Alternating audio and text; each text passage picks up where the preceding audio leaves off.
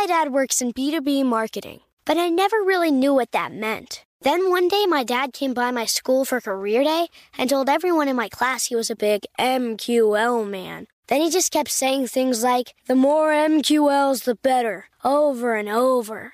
My friends still laugh at me to this day. I think it means marketing qualified lead. One thing's for sure I'll be known as the MQL man's kid for the rest of my days. Why couldn't you just be a fireman or a lawyer? Why? You ruined my life, Dad.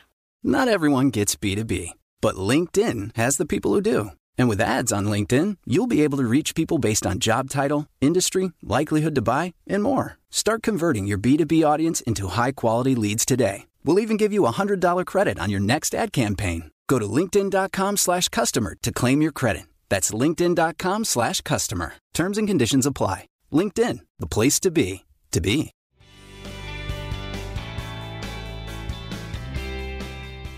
Good morning. This is Laura. Welcome to the New Corner Office, the podcast where we share strategies for thriving in the new world of work, where location and hours are more flexible than in the past. Today's tip is to use those waiting minutes. Little bits of time during the day can be wasted, but they can also be used. And doing so can buy you more time in the future. In a perfect world, everyone would dial into calls or video meetings at the exact same time. There would never be miscommunications about meeting logistics. Everyone would be prompt. In the real world, you're often sitting by yourself on Zoom at 1 o'clock waiting for someone who doesn't log on until 106, or sometimes 110, or something even worse than that. If you are usually the punctual one, and I suspect this is the case for a great many of my podcast listeners, this can be frustrating.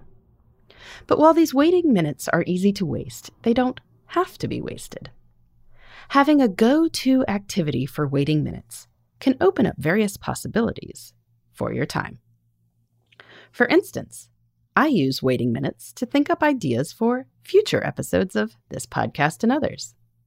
Sometimes I use them to fill in my time log. I can do logistical things for my blog, like upload pictures or format things.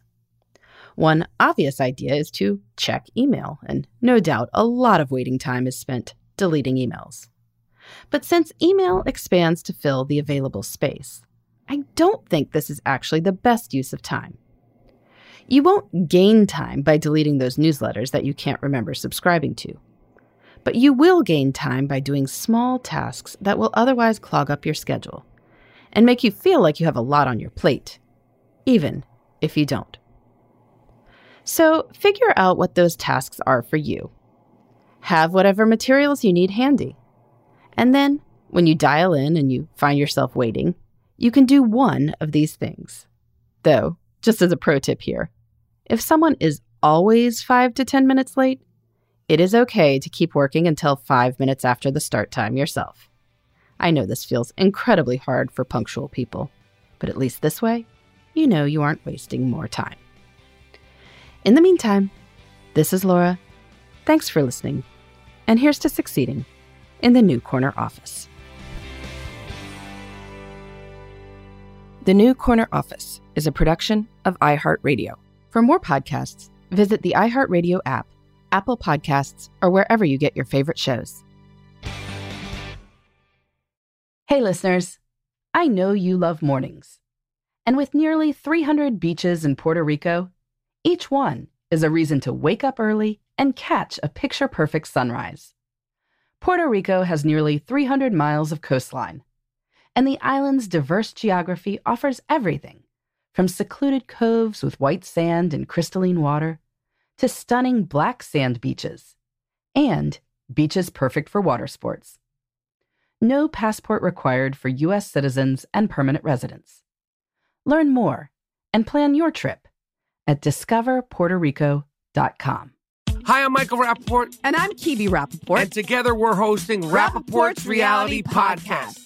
We have a passion for reality TV, and we're inviting you into our living room. We're dissecting the drama, and we're giving praise to the single greatest form of entertainment on television today. That is right Reality TV is the greatest form of entertainment on television today. Listen to Rapaport's reality with me, Kebe Rapaport. And me, Michael Rapaport, on the iHeartRadio app, Apple Podcast, or wherever you get your podcast.